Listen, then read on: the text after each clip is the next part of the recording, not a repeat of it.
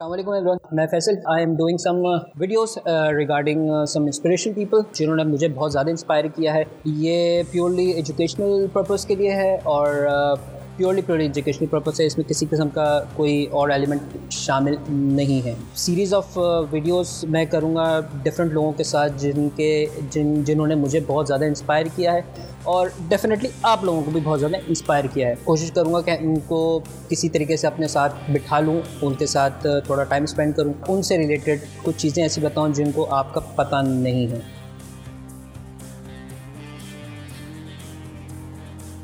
और आज मैं जिनके साथ हूँ, वो बेसिकली माशाल्लाह एक एक फ़ोटोग्राफ़र हैं। हम उनको फ़ोटोग्राफ़र जानते हैं। कुछ लोग उनको एज ए प्रोफेशनल उनका टोटल डिफरेंट है। दुबई बेस्ड हैं। आजकल पाकिस्तान आए हुए हैं, कराची आए हुए हैं। तो इतफाक़ हुआ इनसे मिलने का।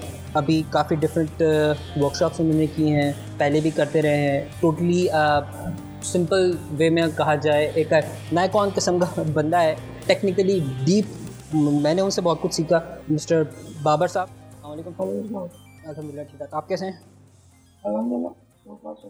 सो फार सो गुड तो ज़रा अपने बारे में बताइए जिन लोगों को नहीं पता बाबर साहब क्या है।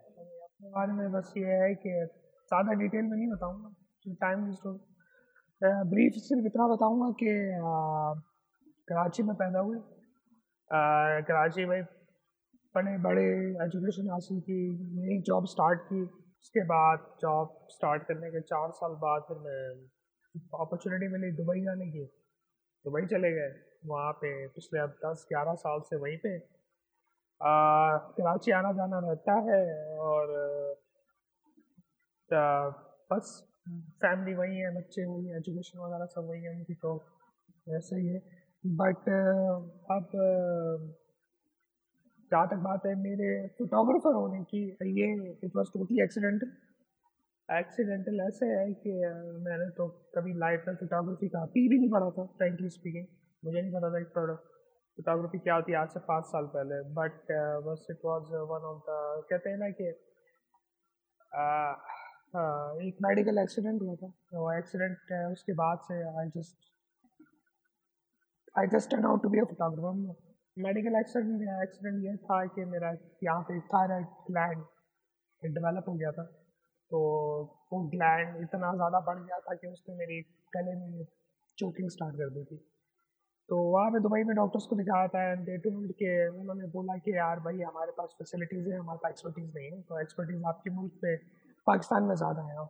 ये बात बहुत हैरत की होगी कि एक दुबई के डॉक्टर्स ये बात कह रहे हैं कि पाकिस्तान में एक्सपर्टीज़ है आप वहीं से जाके सर्जरी कराएँ। तो मैं आया यहाँ पे रिपोर्ट्स लेके। आखिर में, बड़े वाले आखिर में सर्जरी, बड़े उसमें मैंने सर्जरी करवाई और, उन्होंने वो काट के तो निकाल दिया। लेकिन रिज़ल्ट उसका ये हुआ कि मेरी आवाज़ ऐसी हंसकी हो गई। मैंने सर्जरी के फॉर्म में पूछा डॉक्टर से कि भाई ऐसा क्यों है? उन्होंने कहा कि इट हैपन्स इट हैपन्स आपकी आवाज़ चार से छः महीने में आ जाएगी। अच्छा मेरे ख़ानदान में दो केसेस ऐसे थे। तो मैंने कहा, उनकी एग्जैक्टली ये सर्जरी हुई और उनकी आवाज़ चार महीने में वापस आ गई थी। तो I was under the impression कि मेरी भी आ जाएगी, लेकिन मेरी छः महीने हो गए, मेरी आवाज़ नहीं आई। ये जून 2011 में सर्जरी हुई थी, दिसंबर 2011 में मैं डॉक्टर पास दोबारा गया। मैंने बोला, भाई, क्या किया आपने?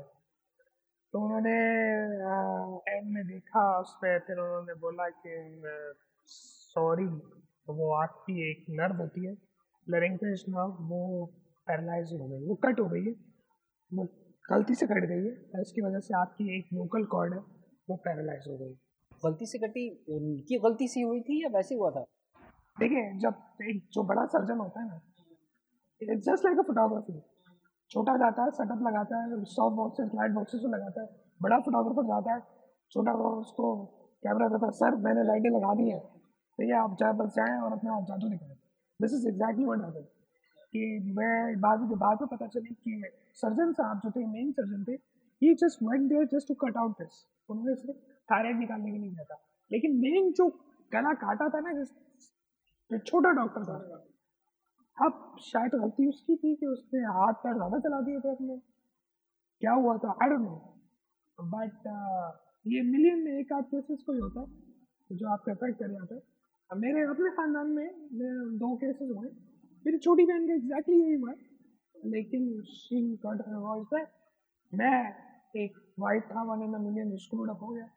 तो मुझे काफ़ी फ्रस्ट्रेशन हुई थी और वो फ्रस्ट्रेशन मुझे मेरा एंगल मैनेजमेंट इश्यूज़ हो गए थे कि जो अभी तक है। और फेसबुक पे जो लोग हैं, वो जानते हैं। मैं गुस्से वाला कितना हूँ। अगर मैकन वर्सेस कैनन की बात होती है जस्ट के लिए वो अभी वैसे पूछूँगा मैं।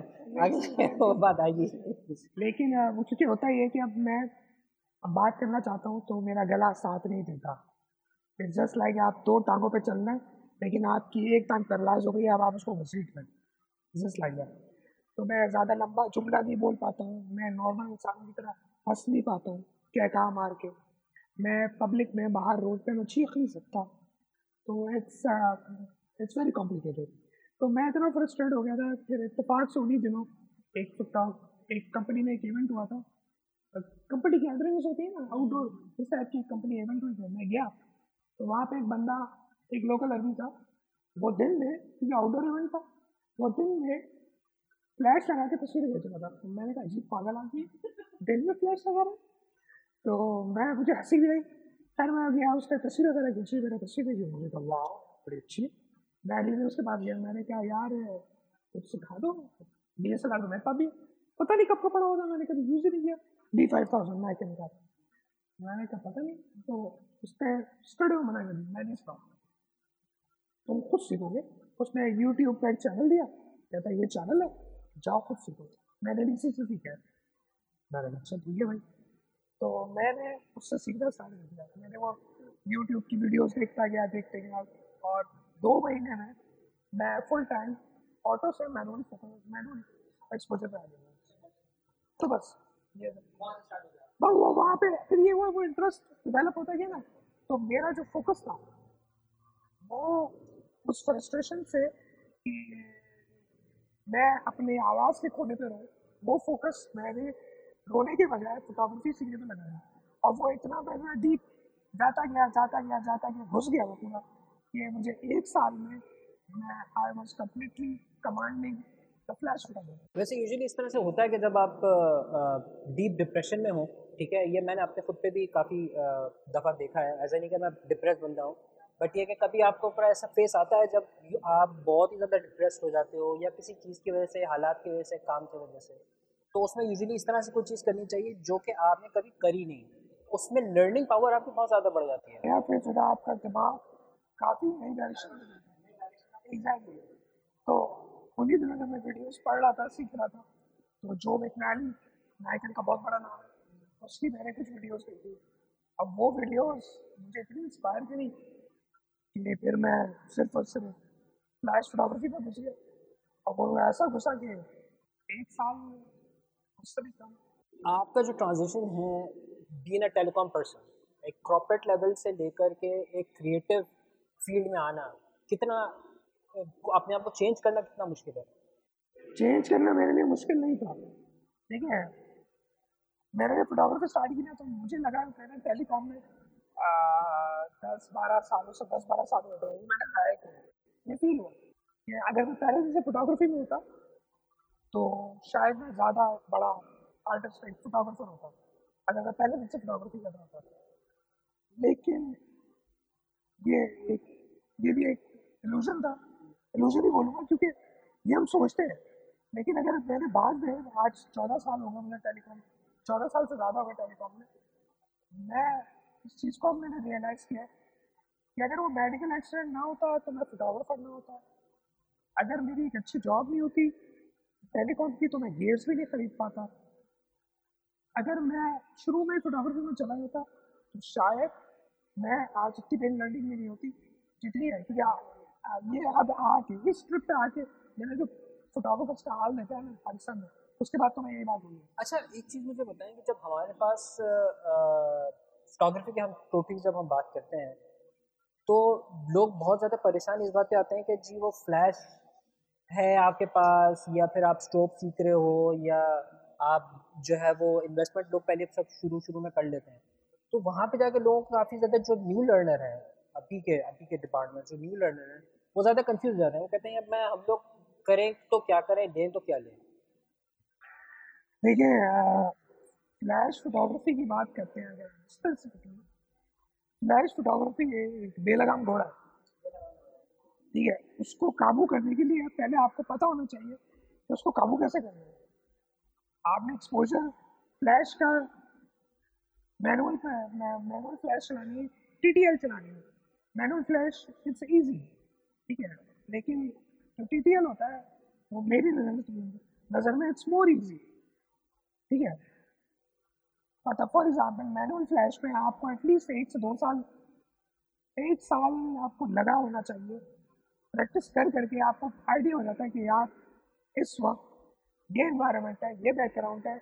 तो मैनुअल फ्लैश में मैं वन बाई एट पावर रखूँगा तब जाके मेरा प्रॉपर एक्सपोजर आ जाएगा। उसके लिए एटलीस्ट एक से दो साल आपको पता होना चाहिए। लेकिन वो एक से दो साल वो भी होंगे जब आप वाकई में काम करोगे करोगे। अच्छा फ्लैश फोटोग्राफी जो टी आप बता रहे थे टी टी थोड़ा सा एक्सप्लेन कर दें ताकि लोगों को आसानी हो जाए। देखिए मैं ये मैं T T L flash photography में मैंने इसको बता रहा था कि T T L flash photography itself एक बेलगाम गोड़ है। जब तक आपको उसके पता नहीं है कि वो फ्लैश ने काम कैसे करना है, कि उस वक्त तक आपकी वो काबू में ही है। स्पेशली टी की बात करते हैं क्योंकि जब नॉर्मली यहाँ पे क्या है, नॉर्मली यहाँ पे लोग मैनुअल में कहते हैं कि यार, manual photography, manual flash photography है, आप इतनी पावर रखें दैट्स इट ये अमरेला लगा, ये सौ पोस्ट लगा इनसे हो जाएगा। मैंने फॉर्चुनेटली जिन लोगों से सीखा था, वो सारे गोरे तो उन्होंने मैनुअल को से ज़्यादा टी टी एल पर वो लोग काम करते हैं। टी टी एल किसी को पता ही नहीं T T L stand for through the lens जो कि कैमरे का एट्रीब्यूट है। लेंस मतलब फ्लैश का नहीं है। लेकिन क्योंकि फ्लैश कैमरे के साथ मिल के काम कर रही होती है तो उसको कैमरे जो टी टी एल बिहेवियर है, उसके थ्रू फ्लैश आउटपुट होती है। अब किसी ने अगर टी कैमरे का पढ़ा होगा या उसको समझ में आता होगा तो वो उसको फिर T T L flash photography आराम से समझ में अच्छा हम, मुझे पता है कि मैंने ये चीज़ पढ़ी फिर मैंने प्रैक्टिस करी तो विद इन वो दिन आज के दिन मैं सिर्फ़ करता ही टी टी एल मैं मैनुअल फ्लैश हार्डली सात आठ नौ दफ़ा यूज़ की हुई चार सालों में मैं टी टी एल करता हूँ मज़े की बात ये कि मेजोरिटी यहाँ पे जितने लोग फ्लैश यूज़ करते हैं ना वो टी टी यूज़ करते ही होंगे। उनको पता नहीं है उनको पता नहीं है कि टी टी काम कैसे अगर उनको पता भी हो तो वो बात होगी कि वो या तो वो रिज़ल्ट से इतना सुकून उनको मज़ा नहीं आता होगा या फिर जो मैनुअली जिनको शौक है करने का वो मैनुअली करेंगे। सिंपल सिंपल इज़ सही। अच्छा अब मुझे ये चीज़ एक और चीज़ बताएँ कि हमारे पास जो विजुलाइज आप किसी शॉट को किस तरह करते हैं?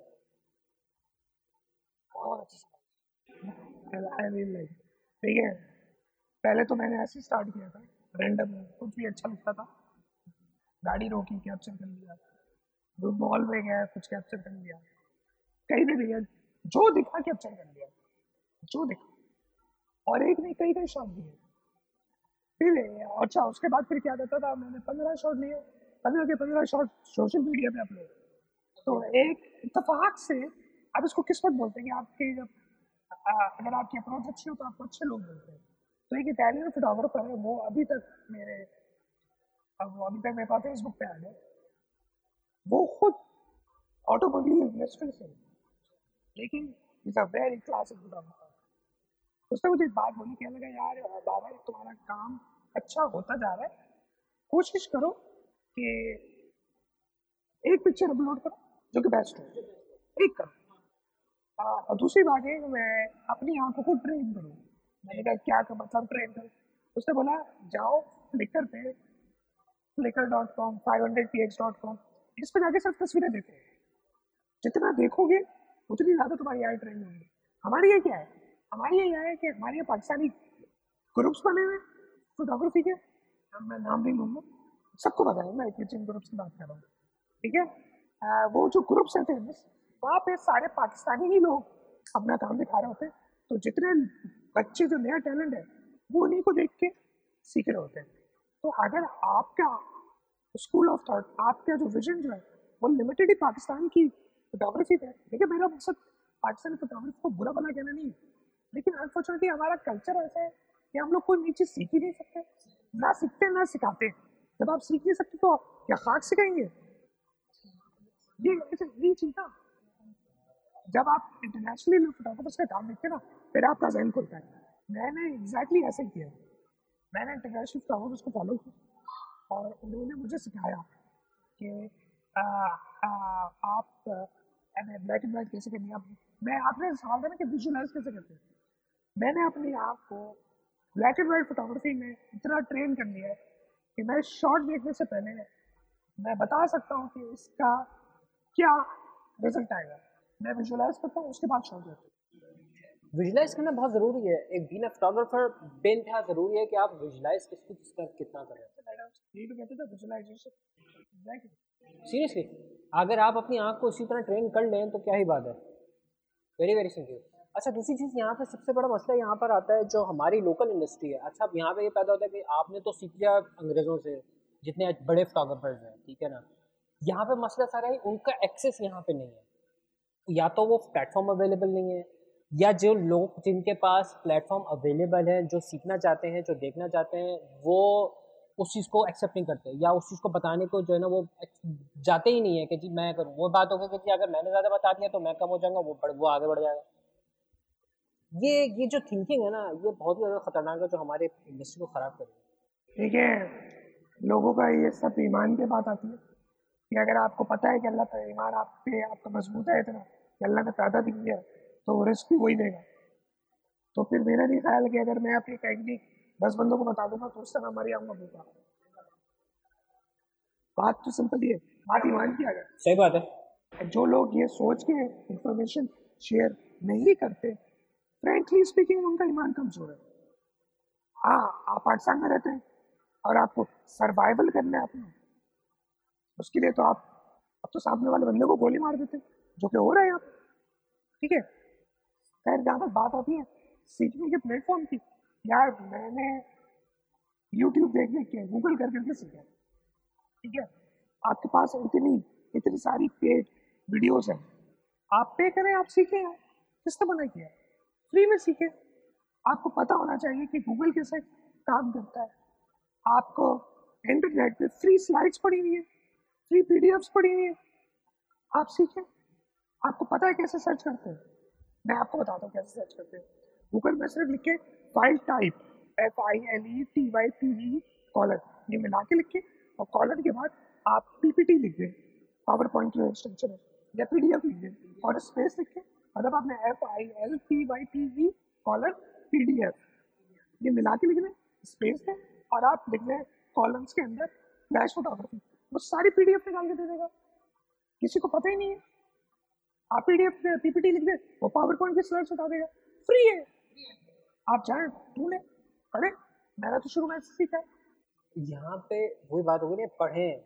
यहाँ पर पढ़ने का रुझान बिल्कुल ख़त्म हो चुका है। यार reading power it's completely lost मतलब इफ़ यू आस्क समवन यार, ये क्या आपने पढ़ा है? तो या तो वो शक्ल देखेगा, या फिर बोलेगा, सर, मैंने तो नहीं किया, या मैंने पढ़ा नहीं, आप बता दें। ठीक है मैं इतनी जो सोशल मीडिया पे आके बहस करता हूँ ना, मैं इतना जो, मैं इतने फोर्सफुली मैं ये बताता हूँ या मैं बहस कर रहा था उसके पीछे मेरी नॉलेज होती है तो मैंने पढ़ के की मैंने किसी के बताने पे नहीं की। मैं पढ़ता हूँ, उसको इम्प्लीमेंट करता हूँ, उसको चेक करता हूँ।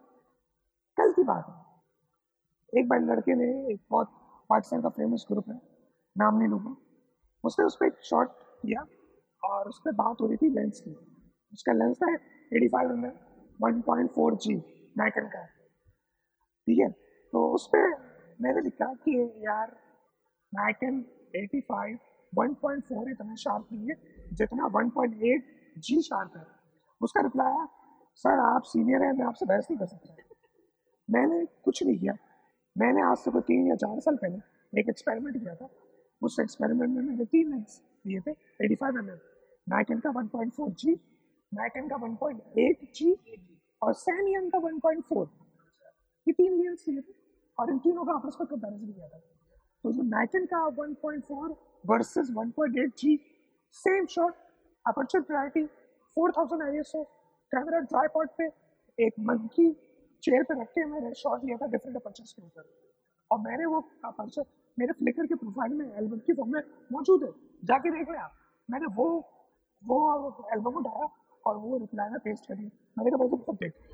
रिज़ल्ट सामने रिज़ल्ट सामने इससे कैसे सिंपल अगर मैं अगर कोई बात बोल हूँ तो यार उसके पीछे कोई एक्सपीरियंस है ना? मैंने हाथ से याद रखे जिसने हाथ से काम किया हुआ है ना, वो आपकी पैंट भी उतार देगा। फ्रेंकली स्पीकिंग मैं बहुत ओपनली बोल रहा हूँ, लेकिन जो एक बात करने वाले ने और एक हाथ से काम करने वाले ने, बहुत फ़र्क है। अगर कोई बंदा बहुत एग्रेसिवली किसी चीज़ को इंडोर्स कर रहा है ना मीन्स उसने काम किया हुआ अगर आपको शक होता है कि ये सिर्फ़ बकवास कर रहा है, आप चाहे उससे रिक्वेस्ट करें हमली कि यार आप ये जो बात जो कह रहे हो प्लीज़ आप अपना काम शेयर करके बता दो। या आप वो लिंक शेयर कर दो जहाँ से पे ये बात एक्सप्लेन हुई हुई है ताकि हम भी सीख। लें बस सिंपल है सिंपल है। जब तक आप बंदा खुद से नहीं करेगा या एक्सप्लोर नहीं करेगा तो कुछ नहीं हो सकता। अच्छा सबसे सबसे मोस्ट इंपॉर्टेंट जो एक जैसा आपका अपना फेयर है कोई भी फेयर हो सकता है उसको आप ओवरकम कैसे करते हो being as an as an photography या as an a professional life ये डिपेंड करता है कि टॉपिक क्या अच्छा नहीं फोटोग्राफी ले ले ठीक है जब से आवाज़ का हुआ था तो मैं बहुत एग्रेसिव तो उसमें मैं काफ़ी मुझे बुराई भी मिली फैमिली में भी अपने फ्रेंड सर्कल में भी स्पेशल फोटोग्राफी में तो बहुत ही बहुत बुराई मिली मुझे। मैं मुझे उसकी परवाह नहीं है मैं फोटोग्राफी अपने शौक के लिए करता हूँ और मैं चाहता हूँ कि लोगों को सिखा दो। सीख जाएँगे दुआ देंगे नहीं देंगे उनकी अपनी मर्ज़ी। ठीक है? ओवरकम जहाँ तक बात होती है तो आपको वही अगेन कभी टू द पॉइंट के आपने अगर चीज़ हाथ से की हुई होगी तो ही आप उस चीज़ को, आप डिफेंड कर सकते हैं वरना बात तो सभी करते हैं। बिल्कुल सही बात है। अच्छा हमारे यहाँ एक बहुत बड़ा मिथ है, जो आपने अपनी सोशल मीडिया पे बहुत सारे लोगों को देखा होगा, बात करते हुए भी। बीन एन आइकॉन गाय ठीक है? लोग जो सबसे पहले गेयर लेते हैं मुझसे भी बहुत दफ़ा लोगों ने सवाल किया आपसे भी बहुत दफ़ा लोगों ने सवाल किया सर मैं जो हूँ वो कैमरा कौन सा लूँ नाइकॉन का लूँ या कैमरा कैनन का लूँ कौन सा अच्छा है? और वो जो एक मिथ है ना मेगा पिक्सल की सब मेगा पिक्सल कितना होता है? मेगा पिक्सल की, की, की, की जो है ना स्टोरी क्या होती है? तो वो एक जो एक मिथ है वो उसको किस तरह ब्रेकअप किया जाए? ये मिथ बिल्कुल ऐसा ही है। जैसे Apple versus Samsung Pepsi versus Cola ठीक है? ये मिथ है और रहेगा। ओपनली बता रहा हूँ। ये और रहेगा।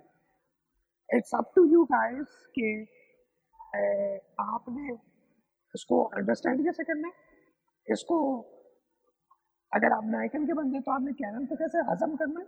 अगर आप कैनन के बंदे तो आपने नाइकन को कैसे हजम करना है?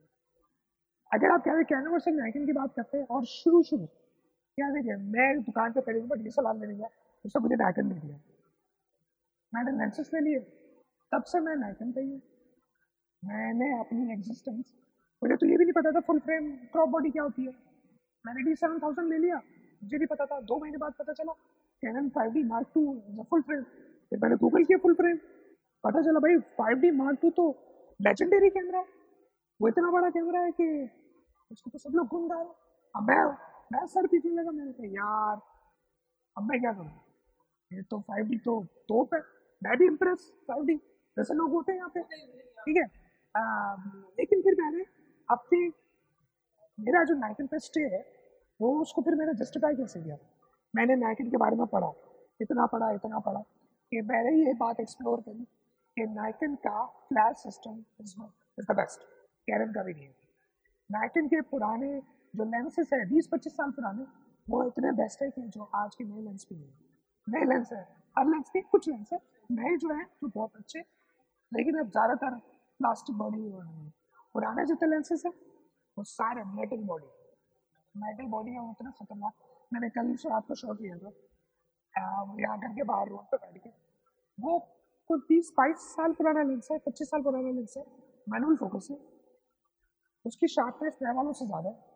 खैर, ये तो एक अलग बात है। उसके बाद फिर मैंने नाइकन का फ्लैश सिस्टम नाइकन के लेंसेज और नाइकन की सेंसर आउटपुट ये तीन चीज़ें। मैकर के सेंसर आउटपुट मैंने इस बात को खुद ये एक्सप्लोर किया कि यार कैनन और मैकन दोनों बेस्ट दे आर बेस्ट लेकिन मैकन के सेंसर की output is more is better than Canon लेकिन at the same time Canon का जो ऑटो फोकस सिस्टम है इज़ एंटर उस जैसा ऑटो फोकस कैनन का जब तक ये डी फाइव और डी फाइव हंड्रेड लॉन्च नहीं हुआ था। उस वक्त तक कैनन का फोकस वॉज़ द बेस्ट तभी आपको ओलंपिक्स ऑब्जेक्टिव स्पोर्ट्स के इवेंट से आपको कैनन दिखते सारे वाइज ऐसे क्योंकि उसका ऑटो फोकस अच्छा है। लेकिन जब से डी फाइव और डी फाइव हंड्रेड आया नाइकन का, उसके बाद से अब कैनन को टफ टाइम मिलना है। अब टफ टाइम मिल रहा है।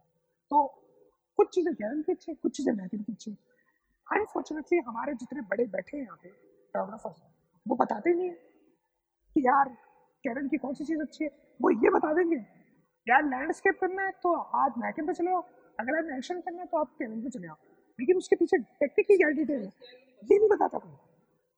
अब आपने एक बच्चे को बता दिया, बच्चे को पता ही नहीं है कि उसको कैरन करना है मैकन क्या करें? ठीक है?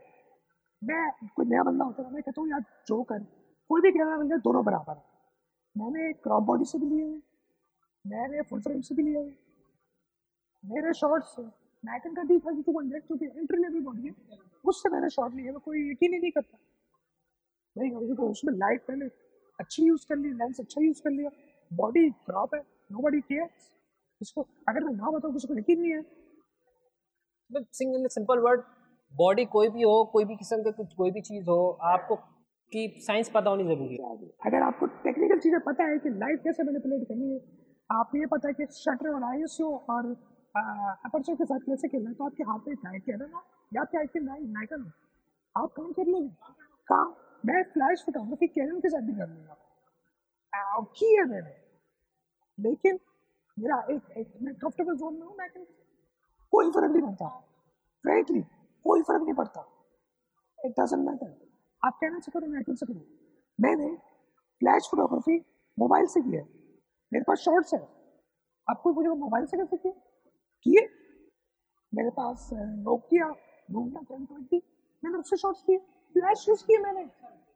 लेकिन लोगों को नहीं पता कैसे यूज़ करते। मैंने मोबाइल से फ्लैश फायर की मैंने वर्कशॉप में एक काम करके दिखाया करके दिखाया। लेकिन वही वाली बात है ना कि आपको पता हो टेक्निकल चीज़ें पता हो। टेक्निकल चीज़ों का पता हो तो फिर आप कहीं जाके बात बना सकते हो नहीं कर सकते इट डजंट मैटर कोई भी ब्रांड यूज़ बिल्कुल कोई भी हो किसी किस्म की कोई भी चीज़ हो कोई भी बैड अपनी बॉडी हो काम आना चाहिए। का, काम आना चाहिए बस।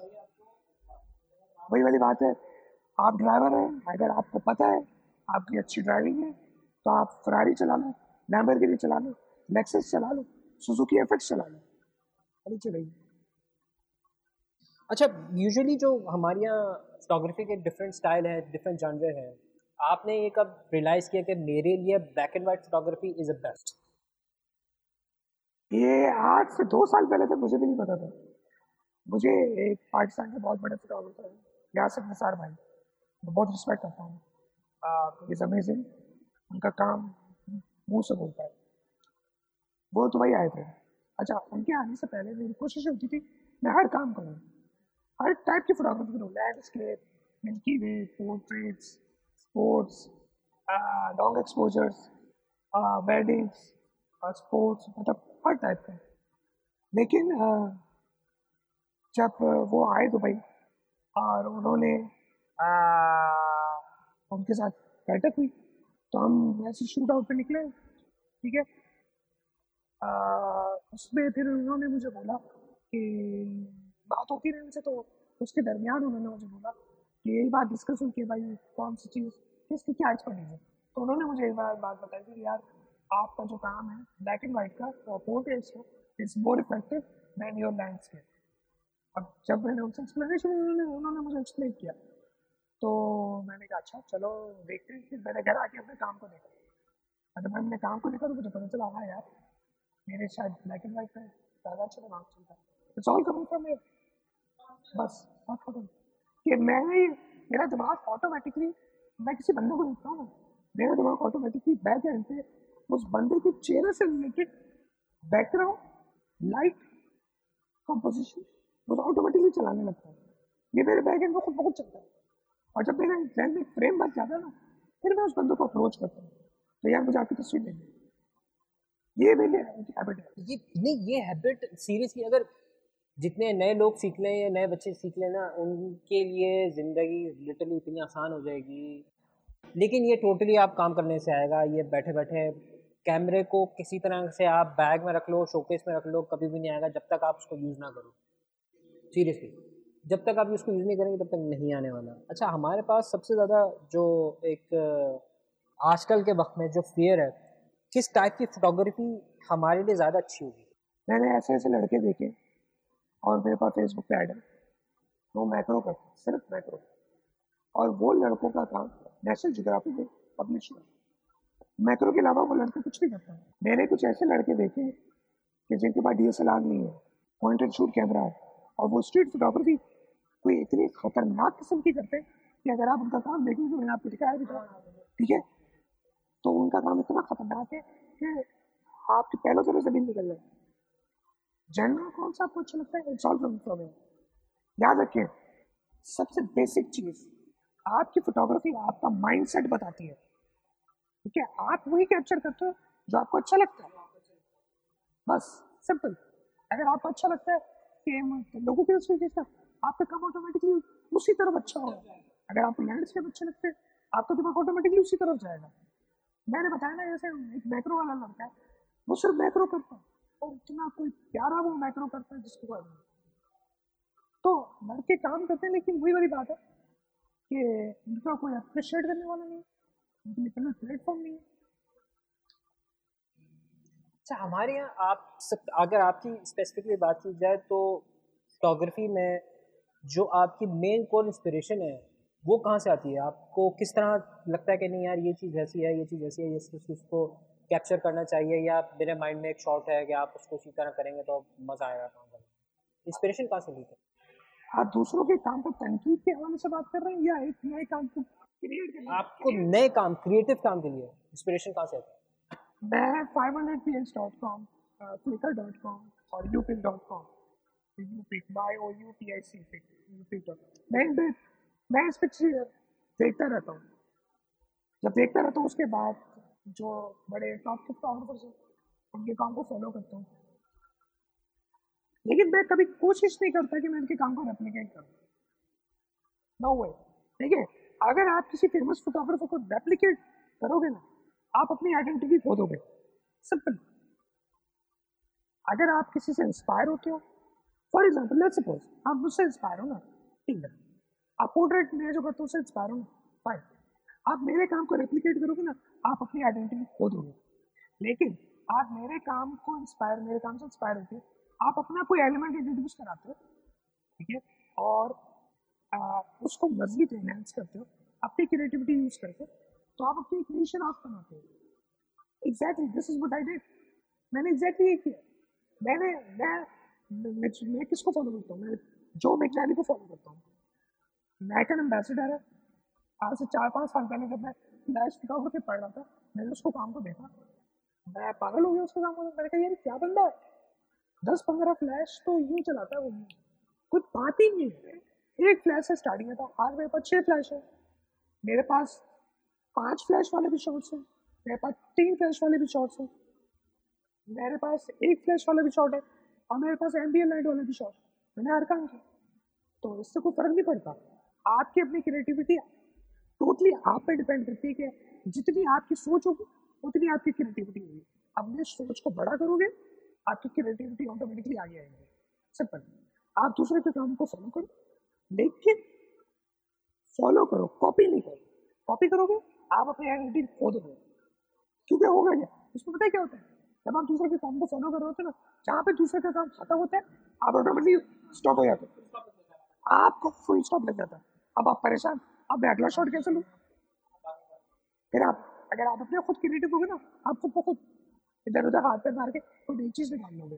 अच्छा मज़े की बात ये मेजोरिटी मैंने जो बाहर के जो फोटोग्राफर्स हैं, उनको मैंने सुना था सिजैक कैरियस है। उसकी अगर आप हिस्ट्री देखें तो वो कहता है कि मैंने जितनी भी फोटोग्राफी सीखी है, वो रेप्लिकेट करके सीखी है जस्ट टू सीखने के लिए। जो बात आपने कहा कि अपनी आइडेंटिटी खोल देगी, लेकिन वो बात वहीं आ गई कि उसने सीखने के लिए रेप्लिकेट किया, लेकिन जब उस वो अपने एक्सटेंट पे, एक टाइम पे पहुँचा तो उसने अपनी आइडेंटिटी खुद बनाई। वो जो उसने जितना कुछ सीखा था, सिर्फ़ और सिर्फ़ ट्रेनिंग पर्पज़ के लिए, उसने आपको कन्वर्ट किया और उसने अपनी एक नई आइडेंटिटी बनाई, एक नए तरीके से तस्वीर दी वो भी फ्लैश फोटोग्राफी करता है। ठीक है? बात वही होगी कि हर बंदा की अप्रोच कैसी है? बहुत सारे लोग देख के सीख लेते हैं और बहुत सारे लोग देखने के बाद भी नहीं सीख पाते। आपको फनी इंसिडेंट बताता हूँ। जैक एरियस का जो मैकनेली का 2014 में जीपीटी हुई थी मार्च में दुबई में। उसमें जो मैकनेली भी इनवाइटेड था और उसमें जैक एरियस भी इनवाइटेड था। जैक एरियस को सब जानते हैं कि ही इज़ वन लाइट है वन फ्लैश है वन लाइट लाइट वो वन लाइट एक लाइट यूज़ करता है वो इससे काम करता है। उसके अलावा जो मैकनेली वो तीन फ्लैश से कम बात ही नहीं करता। तीन फ्लैश है उससे ज़्यादा। है स्टार्ट तो जीपीपी हो रही थी उस पर। मैं जो मैकनेली के ग्रुप में था जैक एरियस तो जो मैकनेली बाहर कैंपस पे, जहाँ पे हो रहा था, उस कैंपस पे तीन फ्लैश के साथ लेके वो प्रैक्टिस करवा रहा था। जैक एरियस वहाँ बराबर से गुजरा, अपने ग्रुप के साथ। वो गुजरा, उसने जो मैकनेली को छेड़ा। थ्री फ्लैश वन फ्लैश जो मैकनेली पलटा, उसने देखा जैक एरियस से तो कहता है वन फ्लैश नहीं थ्री फ्लैश वो किसने आवाज़ में वन फ्लैश उसने बोला? थ्री फ्लैश अब दोनों आवाज़ें लगा रहे one flash three flash three flash जय कह रहे हंसता हुआ चला गया। वन फ्लैश नारा लगाता हुआ जो मिडलली हंस रहा थ्री फ्लैश थ्री फ्लैश अपना शॉट ले रहा ये आलम है। उन्होंने उनका अपना कोई टसल नहीं। वो जानता है कि उसकी वन लाइफ एक्सपर्टीज की, जय कह उसकी। जो जय कह उसको पता है, जो की क्या एक्सपर्टीज है। मल्टीपल लाइट्स की। हर बंदे की अपनी एक्सपर्टीज़ है ना। आपकी आपकी अपनी एक्सपर्टीज़ है मेरी अपनी एक्सपर्टीज़ है दुनिया के दूसरे लोगों की एक्सपर्टीज़ अपनी अपनी जगह पर आप किसी की एक्सपर्टीज़ के अंदर घुस नहीं सकते या वो आपके अंदर घुस नहीं सकते। लेकिन मसला है कि यहाँ पे लोगों को लोगों को बात समझ में नहीं आता। यहाँ पे लोग सीखने के लिए अपना दिमाग खोलेंगे तो कुछ समझ में आएगा ना। Wedding wedding wedding wedding wedding wedding is not the end of the day easy income है। In end of the day हमने कबर पे लेके जाने का पैसा। कितने अरसे तक वो पैसा कमा के आप रखोगे यार। आपकी क्रिएटिविटी एक सही पॉइंट में खत्म हो जाएगी। और आप अपने आप को वेडिंग से भर के लिए मार्केट ऑलरेडी इस साल सारे फोटोग्राफर्स वेडिंग फोटोग्राफर्स कह चुके हैं कि इस साल से वेडिंग में काम आप नहीं है। It's saturated it's going to be finish अब क्या होगा? अगले दो तीन साल में क्या होगा? क्योंकि सारे लोग तो कूद रहे वेडिंग क्या? उन लोगों को मैंने देखा है जिनको लिटरली कहना तो नहीं चाहिए कि they can't even hold a camera properly and they are doing a wedding photography wedding photographers बहुत सारे अच्छे लोकल ही जो माशाल्लाह बहुत अच्छा काम कर रहे हैं इंटरनेशनल लेवल का काम कर रहे हैं। लेकिन वो क्या है कि जी, वो बस उन्होंने अपना एक छाप बनाई है कि नहीं, हमने इससे आगे जाना ही नहीं है। मैंने कराची का टॉप फोटोग्राफर से वेडिंग ना मैंने नाम लिया अभी तक किसी का, ना मैं नाम लूँगा।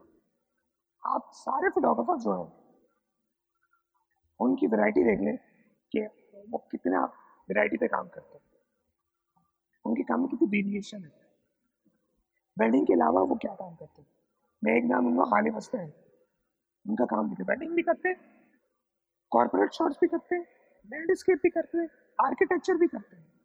तारे के के आर्किटेक्चर भी करते हैं। वेडिंग भी करते हैं। कैंडिडेट शॉट्स भी करते हैं। काम में वेरिएशन इसरार शाह। इसरार शाह का आपने आधा काम देखा है। आधा काम तो आपने देखा ही नहीं है। मैंने देखा है। साशा है। उसके काम में बहुत वेरिएशन है। रिजवान है। उनके काम में बहुत वेरिएशन है। लेकिन कुछ फोटोग्राफर्स वेडिंग फोटोग्राफर्स ऐसे मैं नाम अपनी लूँगा उनका कि वो सिर्फ़ वेडिंग है। उनके पेज पे चले हैं वेडिंग के अलावा कुछ नहीं। या वेडिंग या फ़ैशन ब्रांड्स बस। फ़ैशन ब्रांड्स पे छह बंदे लाइन से क्यों करके खड़े हैं। अब पंद्रह बीस फोटोग्राफर्स बॉडी लाइन पंद्रह दैट्स इट अब क्या हुआ? मॉडल चली गई क्या वेरिएशन है वो हवा से फूल पत्तियाँ होंगी। वो जब मॉडल की चेक सामने गुजरने की एक बहुत अच्छा बुके इफ़ेक्ट आएगा। दैट्स इट इसके अलावा क्या? अब आई एम सॉरी आपको इंटरप्ट कर रहा हूँ लेकिन जब आप लैंडस्केप करते हैं ना, तब आपको पता चलता है कि अगर आपने 30 सेकंड में आपने कैमरे से बैग निकाला, उस वक्त तक सूरज डूब चुका है। तीस सेकंड में इंस्टेंट चीज़ें चेंज हो रही होती है। इंस्टेंट वेदर चेंज होता है। क्यों? क्यों चेंज होता है? पोर्ट्रेट कैंड स्ट्रीट फोटोग्राफी है। लाइट अगर आपसे मिस हो गई लाइट अच्छी है उसमें ह्यूमन एलिमेंट आया। वो मिस हुई शॉर्ट गया शॉर्ट गया। मैं लास्ट मेरा जो मेरे फोटोग्राफी का जो पेज है उस पर जो कवर फ़ोटो लगी हुई है मैं बीच पे गया हूँ शॉर्ट लेने। वो देखिए वो बीच में चार दरख्त देखे। चार दरख्तों मैंने देखा मेरा बहुत अच्छा फ्रेम है। पीछे शिप भी है, पानी में। मैंने उसको भी लोकेट कर लिया। अब मैं दुआ कर रहा हूँ, यार कोई इंसान कोई गुजर जा बात है। लिटरली मैं दुआ कर रहा हूँ। मेरे पास डी सेवन हंड्रेड कि आठ साल पुराना डी एस है और उस पर मैनुअल फोकस तो पच्चीस साल पुराना मैनुअल फोकस लेंस था। मैंने एफ़ ट्वेंटी टू किया, अब अब मैं बैठा हुआ इंतज़ार करूँ इसको किस्मत कहते हैं, अगर आप मेहनत करें तो किस्मत भी आपका साथ देती है। लोग वहाँ से वॉक कर रहे थे। इतफाक से सिर्फ़ एक बंदा। मैंने देखा कि वो भागता हुआ रहा है। वो जॉगिंग कर रहा अब बीच के ऊपर शाम को चार बजे जॉगिंग को कर रहा है। मैं परेशान। मैंने कहा, यार, ये बंदा बस भागता हुआ रहे फ्रेम के सामने से गुजर जाए रुके नहीं। और मैंने गर्मी शदीद हो रही। मैंने गाड़ी का शीशा नीचे किया। गाड़ी में ऑलरेडी प्लेस कर चुका था। गेयर मैंने आगे पीछे किया। अच्छा मज़ा सीन ये हो रहा था। वो बंदा आ रहा है फ्रेम में। चारों तरफ़ है और शिप भी चल रहा है। अब मैं चाह रहा हूँ शिप दरमियान में हो। जितनी देर में बंदा आया शिप आगे हो गया। अब मैं गाड़ी को रिवर्स करूँ। कि किसी तरीके से वो जहाज़ बीच में रहे। मैं रिवर्स करता जा रहा हूँ। कुछ पंद्रह फीट मैंने गाड़ी रिवर्स करी है। जितनी देर में वो बंदा फ्रेम में आया। अब ये सारे काम मैं एक साथ कर रहा हूँ। करते करते वो इतनी देर में आया। मैंने फिर करे टाक टाक टाक टाक टाक टाक टाक। मैंने पूरा उसको कवर किया। मल्टीपल फ्रेम्स में अब उसमें से मैं चूज़ कर रहा हूँ कि बंदा फ्रेम के स्टार्टिंग में अच्छा था बीच में अच्छा था या एंड में अच्छा था। अब मैं उसको एस्थेटिकली जो जहन मुझे कहता है यार शुरू में अच्छा लग रहा था एंड में नहीं। तो ये चीज़ें फिर मैंने जज करी फिर मैंने उसको अपलोड किया। ये चीज़ें मेहनत वही वाली बात है अगर आप सारी बार वेडिंग करते रहेंगे तो ये कैलकुलेशन आपको कख नहीं आएगी।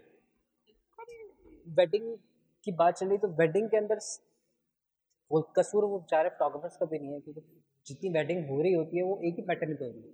सर वेडिंग में तो मैं ये कहता हूँ सेम सेट ऑफ़ पोजेस होते हैं। वो आपने हर ब्राइड और ग्रूम को करवाने होते हैं।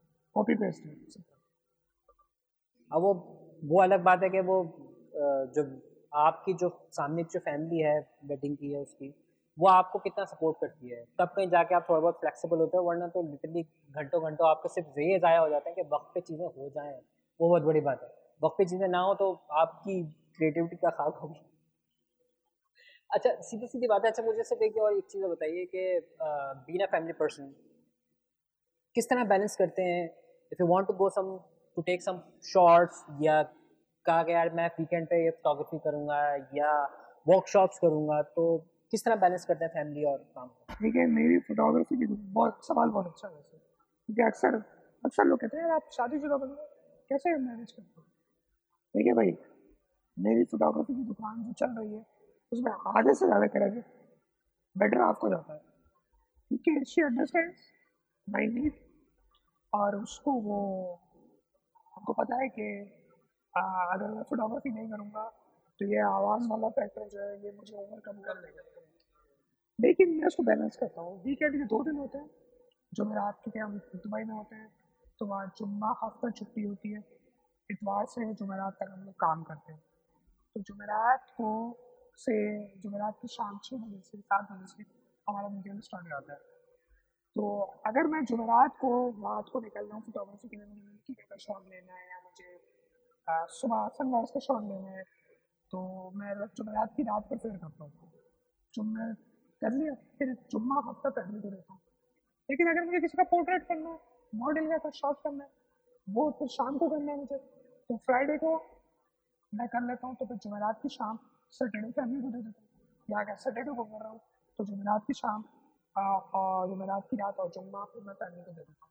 तो एक दिन फैमिली को एक दिन ऑल्टरनेट ये बैलेंस ऐसे करके चलते हैं। तो अलहमदिल्ला चल रही है। हाँ हाँ। अच्छा मुझे ये बताएँ कि आजकल जो सोशल मीडिया का जो फैक्टर है सोशल मीडिया का फैक्टर कितना इम्पोर्टेंट है to be to promote your self बहुत बहुत। सोशल मीडिया इज़ द की अगर सोशल मीडिया ही है जिसके जिसके ऊपर रहते हुए ये सारे वेडिंग फोटोग्राफर चलते हैं मैं खुद चल रहा सोशल मीडिया पे चल रहा वरना बाबर सोलेन को अगर आप इंटरनेट हटा दें सोशल मीडिया हटा दें बाबर सोलेन को कौन जानता है? कोई भी नहीं। क्योंकि मैं शौकिया काम करता हूँ। मैं कमर्शियल अभी तक नहीं होता मैं करता हूँ फ्री काम करता हूँ। लेकिन एक चंद लोग हैं जो मुझे जानते हैं बस। ठीक है। बट अल्टीमेटली ये सोशल मीडिया ने इतने यंग टैलेंट्स को प्रमोट करने के लिए बहुत अच्छा एक रोल कर रहा है।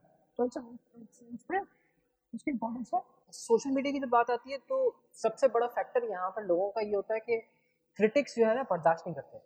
मैं इसमें से बता चुका हूँ। देखिए मैं बहुत एग्रेसिव था। अपने काम पे मैं तरीके बर्दाश्त नहीं करता था। ओपन भी बोलना, मैं नहीं करता था।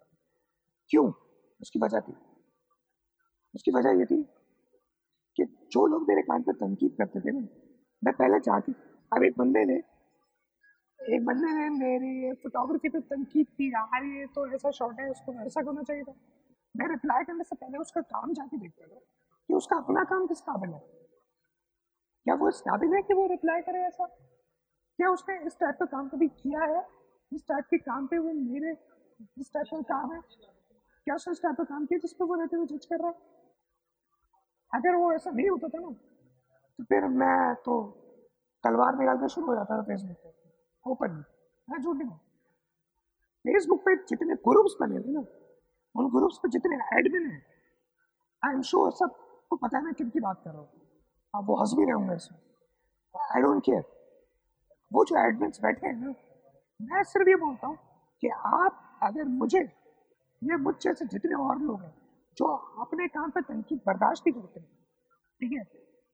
क्या आपने हम लोग, हम जैसे फोटोग्राफर्स के लेवल पे रहते हुए कभी काम किया?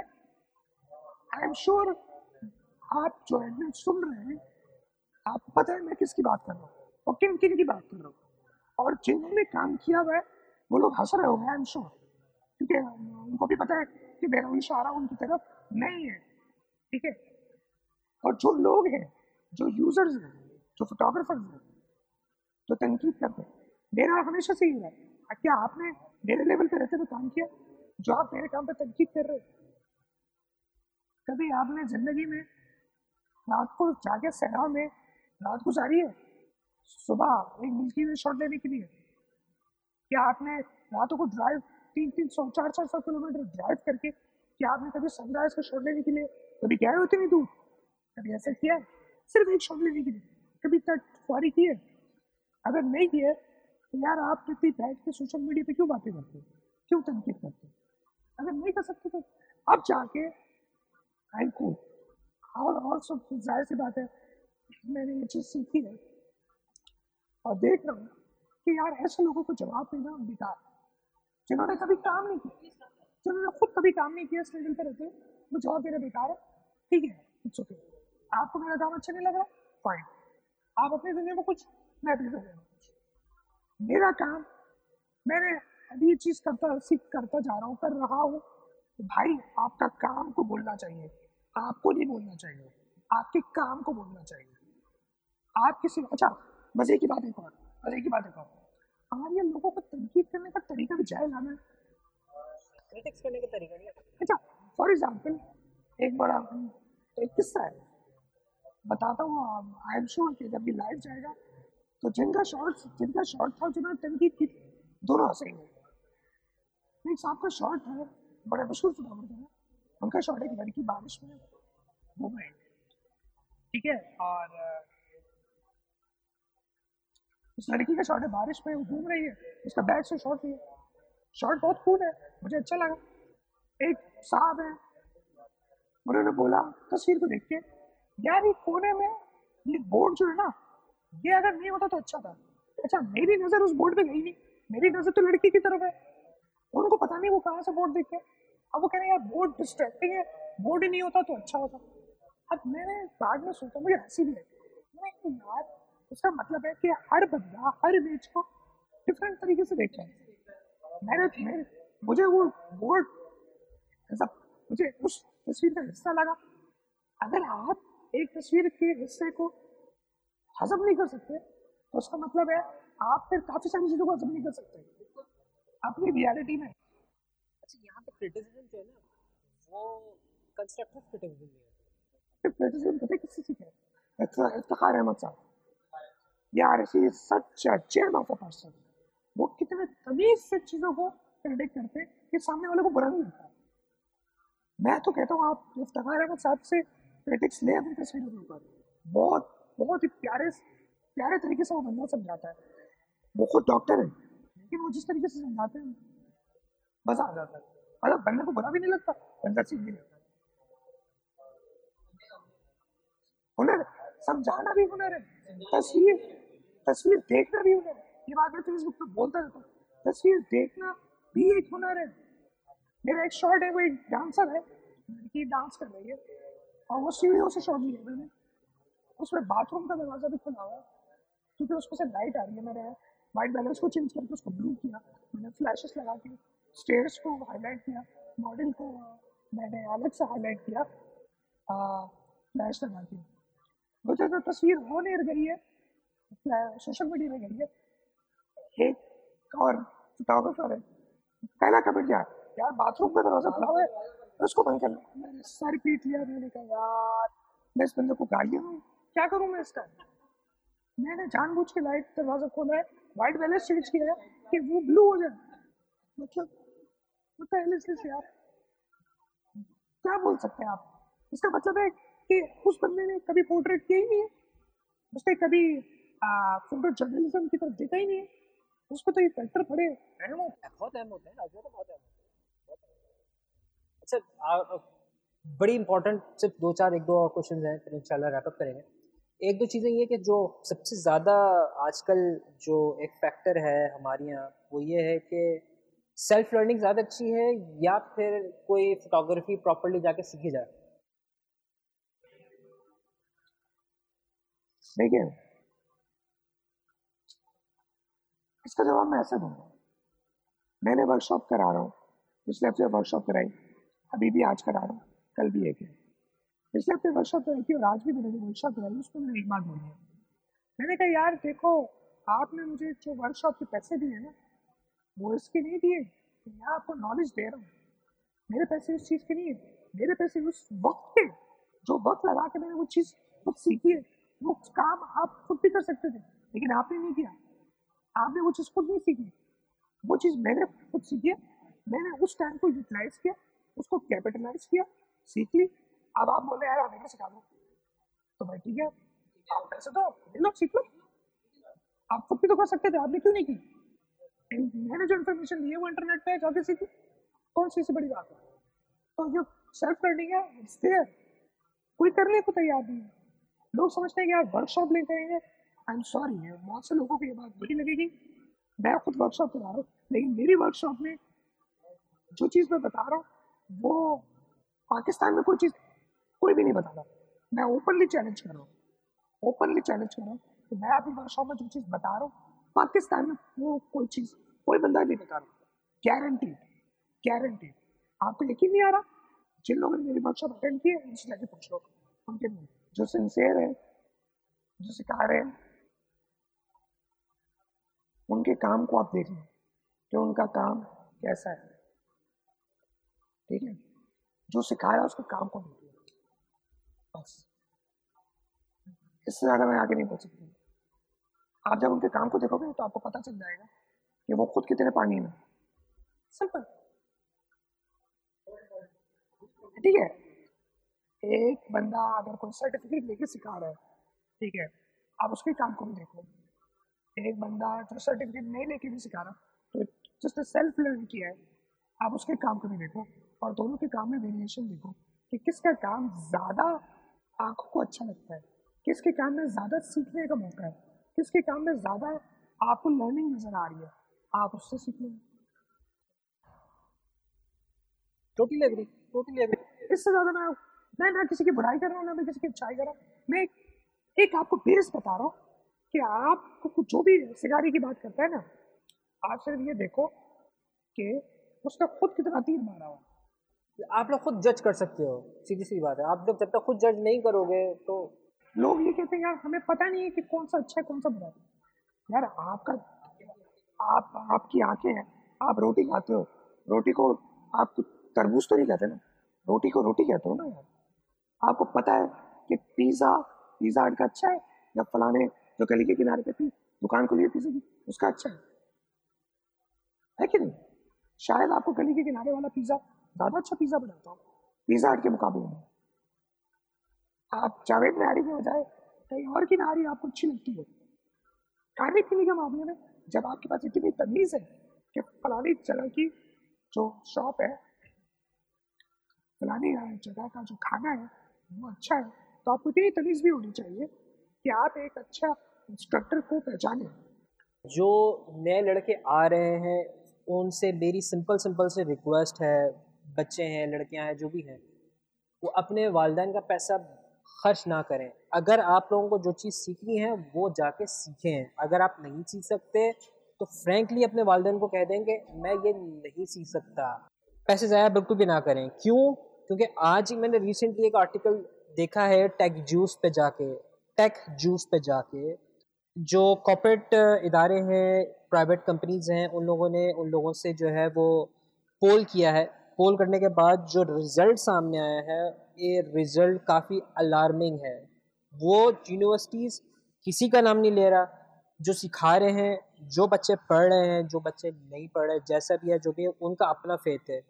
उनका कहना ये है कि 76 परसेंट जितने बच्चे ग्रेजुएट होके आगे जा रहे हैं वो सेटिस्फाइड नहीं है. That means they are not learning what they want to learn क्या कहेंगे इस बारे में आप? ये लिंक मैं आपको शेयर करूँगा आपको देखिएगा. बाकायदा जो जो फैक्ट्स आई हैं ना आप खुद देख के सर पकड़ लोगे कि ये वाकई हमारे साथ हो रहा है? एजुकेशन हो रहा है डेफिनेटली हो रहा है। ये ऑलमोस्ट हर सेक्टर में हो रहा है specially when comes to education चाहे वो आर्ट हो साइंस हो मेडिकल हो ये हो रहा है। सिर्फ़ अब आखिरी क्वेश्चन मैं ये करूँगा कि जो हमारे जितने नए लड़के आ रहे हैं फोटोग्राफी सीखने के लिए नॉट इन फोटोग्राफी कोई भी फ़ील्ड हो, किसी किस्म की कोई भी फ़ील्ड हो, उनको आप मैसेज क्या दोगे? देखिए, मैं बहुत स्ट्रगल बैकग्राउंड से हूँ। मेरा इतना स्ट्रगल बैकग्राउंड था, मेरे पास स्कूल की और स्कूल गया यूनिवर्सिटी की फ़ीस देने के लिए पैसे नहीं होते थे। और मैं सुबह स्कूल में पढ़ाता था मेरी क्लासेस यूनिवर्सिटी की दोपहर में होती थी। सुबह आठ से बारह बजे तक मैं स्कूल में पढ़ाता था। साढ़े बारह से छः बजे तक मैं यूनिवर्सिटी में खुद पढ़ता था। साढ़े छः से सात, साढ़े सात तक मैं ऑटो कैड का इंस्ट्रक्टर था यूनिवर्सिटी रोड पे। आठ बजे एक ट्यूशन पढ़ाता था, दस बजे एक ट्यूशन पढ़ाता था और ग्यारह बजे घर जाके सोता था। ये मेरा रूटीन था दो साल तक यूनिवर्सिटी के, दो तीन साल तक। प्राइवेट ट्यूशन चौदह साल तक पढ़ाएँगे स्कूल में भी रहते थे यूनिवर्सिटी में भी रहते थे और जॉब पे भी रहते थे चौदह साल पढ़ाया मैंने बच्चों को। तो शायद मैं, जो समझाने का स्टाइल है, मैं शायद लोगों को इसलिए समझ में आ जाता है फोटोग्राफी में मैं जो इंस्ट्रक्टर हूँ, सिखाता हूँ, मुझे शायद समझ में आ जाए मुझे पता है कि अगर किसी बंदे को समझ में नहीं आ रहा तो किस तरीके से उसको समझा रहा हूँ? शायद उसके पीछे मेरा ही टीचिंग मेथड है। मेरा, मैं सिर्फ़ एक बात जानता हूँ कि मेहनत आप मेहनत करेंगे किसी भी चीज़ में वो कभी ज़ाय नहीं आता कभी ज़ाय जाती नहीं है। मेरा मेरा भाई, हम दोनों का ईमान है कि हार्ड वर्क आप किसी भी फ़ील्ड में करोगे, वो जाए नहीं आएगा। फॉर एग्ज़ाम्पल फॉर एग्ज़ाम्पल वो एक मुहावरा है चाइनीज़ का। वो फ़िल्म में भी आया था, लेकिन वो बहुत फिट मुहावरा है कि वो कहता है, वो मार्शल आर्ट से रिलेटेड है। आई एम श्योर आप, मैं बोलूँगा तो आप जान जाएँगे किस मूवी का है। वो बंदा कहता है कि यार मुझे आपके उस दाव से मुझे आपके उन एक हज़ार दाव से डर नहीं लगता कि जिसकी आपने पे हाँ वो बेसिकली वो ब्रूसली का है। वो कि अगर जो वो शख्स जो एक दिन में हज़ार दफ़ा अगर किक वो प्रैक्टिस नहीं करता या प्रैक्टिस मारता हो और वो शख्स अगर जो एक वही किक हज़ार दफ़ा करे उस वो ज़्यादा खतरनाक है एज़ कंपेयर टू दस दस हज़ार किक्स वो वो एक दिन में करे। आप एक कोई काम आप आप फॉर एग्ज़ाम्पल आप पौधों में पानी डालने का काम है। अगर आप सारे एक दो साल तक से वही करते रहेंगे, आप इतने चैंपियन हो जाएँगे, आपको पता होगा कि किस वक्त पौधों में पानी डालना है, किस वक्त वो ज़्यादा पानी जस्ट करके वो दिख रहेंगे कौन सा टाइम बेस्ट है, किधर, कैसे कटिंग करनी, कैसे उनकी सफ़ाई करनी है। लेकिन अगर आप महीने में एक दफ़ा करेंगे, साल में एक दफ़ा करेंगे डोंट नो एनीथिंग बहुत simple practice makes man perfect आप वो एक जनरा में करें मल्टीपल जनरा में करें जितनी प्रैक्टिस करेंगे उतना अच्छा। Hard work hard work is the key आप वो हार्ड वर्क आप एजुकेशन में करें, या आप फोटोग्राफी में करें, आप पौधों में पानी डालने से करें, आप गाड़ी चलाने से करें, आप जूते पॉलिश में करें, किसी में भी करें। आप हार्डवर्क जब तक करेंगे नहीं यूजलेस पैसा आप माँ बाप का फेंक रहे फेंके, बेचारे वो रोएँगे। आप, क्योंकि आप उनकी औलाद हैं, वो रोएँगे। फिर आपने उनको कवर भी तो करना है। कि आपने सारी उम्र माँ बाप का पैसा रहे हैं? उनका कभी ख्याल नहीं रखना आपने?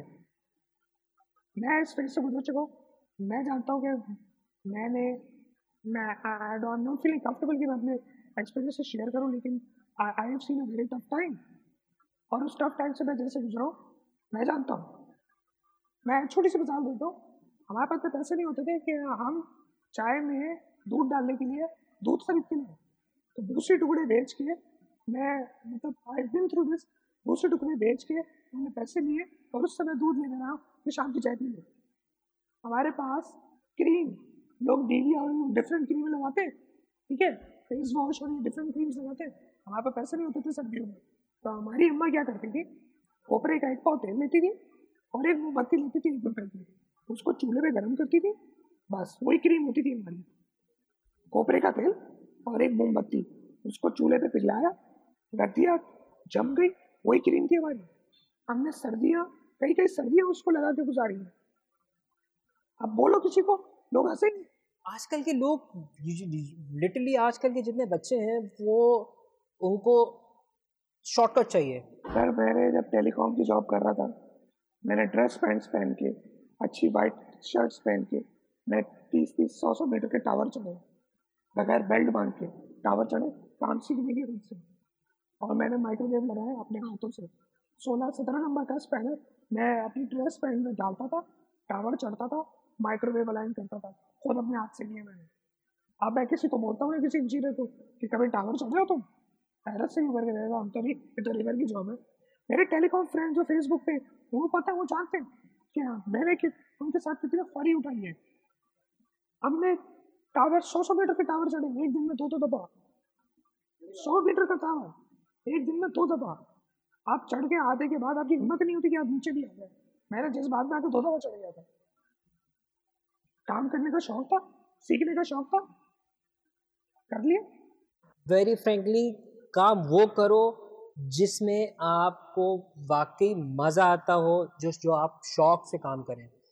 सीधी सी बात है। अगर आप वो काम कर रहे हैं जो फोर्सफुली कराया जा रहा है क्योंकि इसमें हमारे वालदेन का भी बहुत बड़ा कसूर है कि वो अपनी मर्ज़ी को मुसलत कर देते हैं अपने बच्चों को जी तुमने बड़ो के यही करना है। अब वही नहीं पता कि बड़ा होने के बाद उसका माइंड अगर चेंज हो जाता है या उसको पास अगर कोई और चीज़ मिल जाती है कोई और फ़ील्ड को एक्सप्लोर कर लेता है तब क्या करेगा वो? ठीक है जो है जिस फ़ील्ड में आपको अच्छा लग रहा है कि आप उस फ़ील्ड में हैं आपको वो अच्छी लग रही है करें। लेकिन अब मैं फ्रेंकली मैं बहुत डिसाइड हूँ।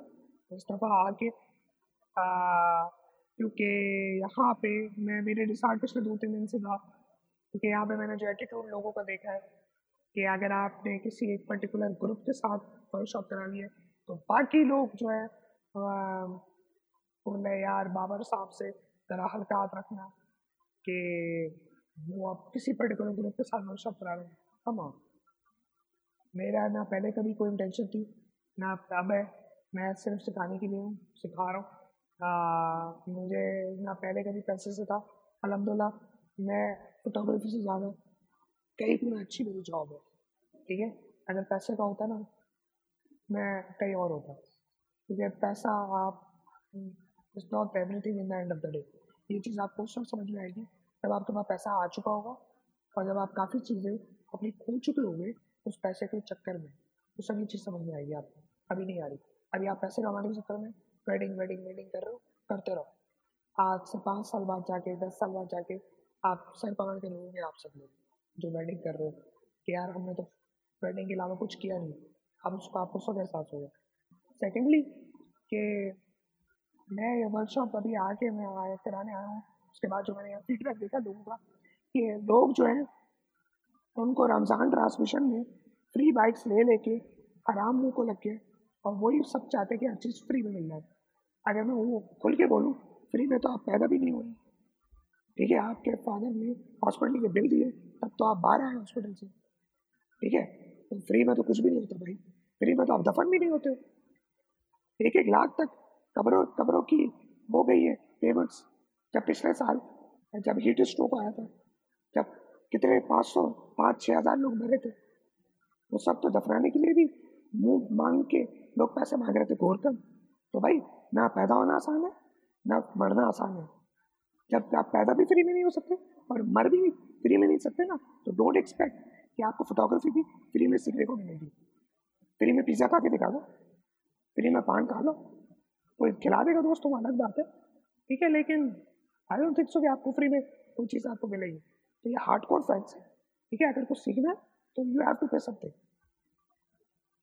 workshops हैं, आप वर्कशॉप जो करा रहा है, उसके बैकग्राउंड को देखो, उसके काम को देखो, उसकी हिस्ट्री को देखो, उसकी शख्सियत को देखो, कि वो कितना सिंसियर है। क्या वो चौबीस घंटे ही ही हु हु हा हा बदनर की तरह कर रहा है सोशल मीडिया पे? या वो सिंसियरली आपके हर सवाल का जवाब दे रहा है? ये चीज़ें आपने एनालाइज करनी है। तो पैसा आपका है, हमारा नहीं है। ये बात मैंने अभी बोली थी ना, कि आप मेरे वर्कशॉप करा रहा हूँ तो आपने मुझे जो पैसे दिए, ये इस चीज़ के नहीं है कि मैंने आपको इन्फॉर्मेशन दे रहा हूँ। ये उस वक्त के पैसे जो मैंने सर्व किए उस चीज़ को सीखने में। वो आप भी कर सकते थे लेकिन आपने नहीं किया। तो ये फैक्ट्स हैं। दिमाग को खोलें और मेहनत करें। मेहनत में अजमत है। थैंक यू सो मच बाबा भाई for your time and it is pleasure to have you in my show All the listeners, do subscribe on SoundCloud and YouTube. Love to hear your feedbacks and suggestions.